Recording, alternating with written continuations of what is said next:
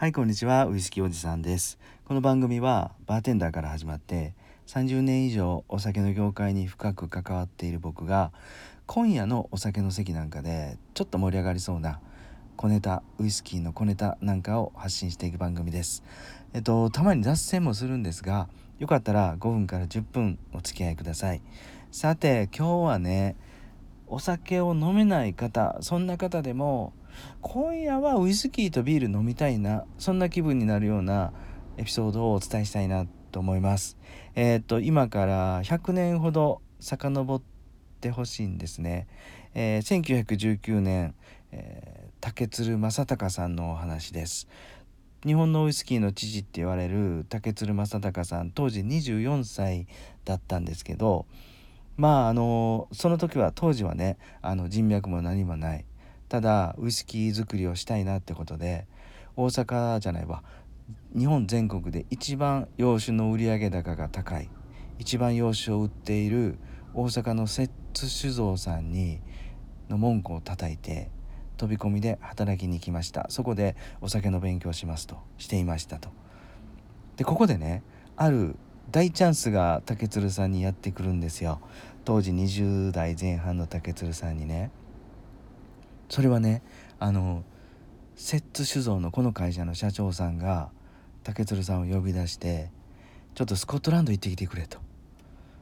スコットランド行ってきてしっかりウイスキーの勉強をしてきてうちでウイスキー作りをやってくれへんかって言ったらしいんですよね。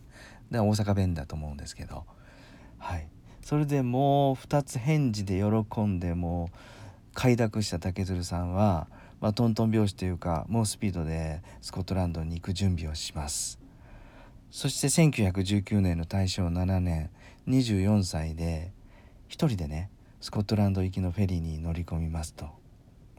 でここで神戸のメリケン鳩場からこのフェリーは出発するんですが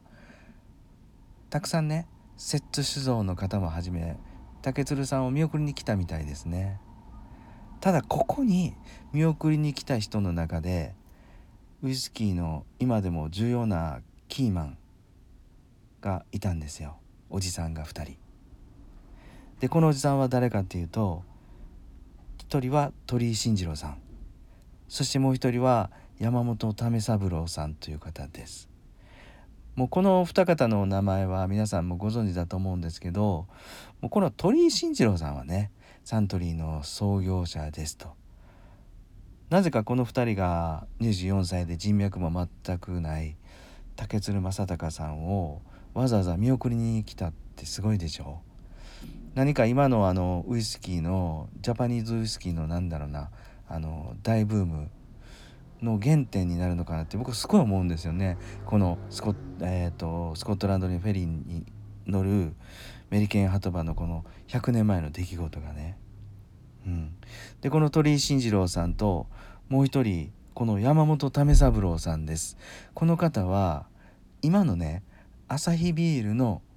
創業者なんですね。でこれよくよく考えてみると日課ウイスキーとアサヒビールっていうのは今グループですよね同じグループ会社であると。でもこの時は当時24歳の山本為三郎さんは日課ウイスキーが出来上がってもいないし、えー、グループ会社に100年後なってるっていうのはもう想像もしていなかったと思います。でこれなんでかっていうとまあ詳しくはね別の時に今後お話したいと思うんですけど助け舟を出したみたいですね山本為三郎さんアサヒビールが日課ウイスキーがピンチだった時にお金を資金を出したそうです。やっぱり日本の日本のっていうかウイスキーっていうのは、えー、10年20年、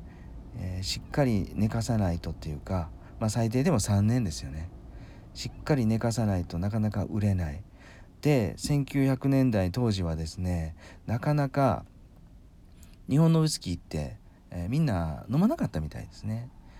なので日課ウイスキーの経営はめちゃめちゃ苦しかったところでまた設備投資もたくさんえー、スコットランドからグレンウイスキーの、えー、蒸留機を輸入したりするお金もめちゃくちゃいりましたと。竹鶴さんは日課ウイスキーの社長竹鶴さんはほとほと資金調達にも困っていたのでそこで助け舟を出したのがこのアサヒビールだったみたいですねそれで今でもがっつりタッグを組んで、えー、ウイスキー業界に君臨している、えー、会社だと思うんですけどこの為三郎さんがいいところはもうねあの竹鶴さんにウイスキー作りに関しては一言も口を出さなかったそうです。いわゆる山本為三郎さんアサヒビールはねまあ簡単に言うと日課ウイスキーの親会社っていうか株主なので経営には口を出してもちろんいいんですよ。ただ山本為三郎さんもお酒の業界はすごく知っていたし竹鶴正隆さんの気持ちもすごい分かってたし実力も知識もスキルもあるとそこに絶対の信頼を置いていたのでもうね全く口を出さずにそのままお金だけ出して、えー、好きにやらせていたようですね竹鶴さんに。そして今ではこれあの日課ウイスキーの鶴をはじめ余市とか宮城郷は世界中でもうとんでもなく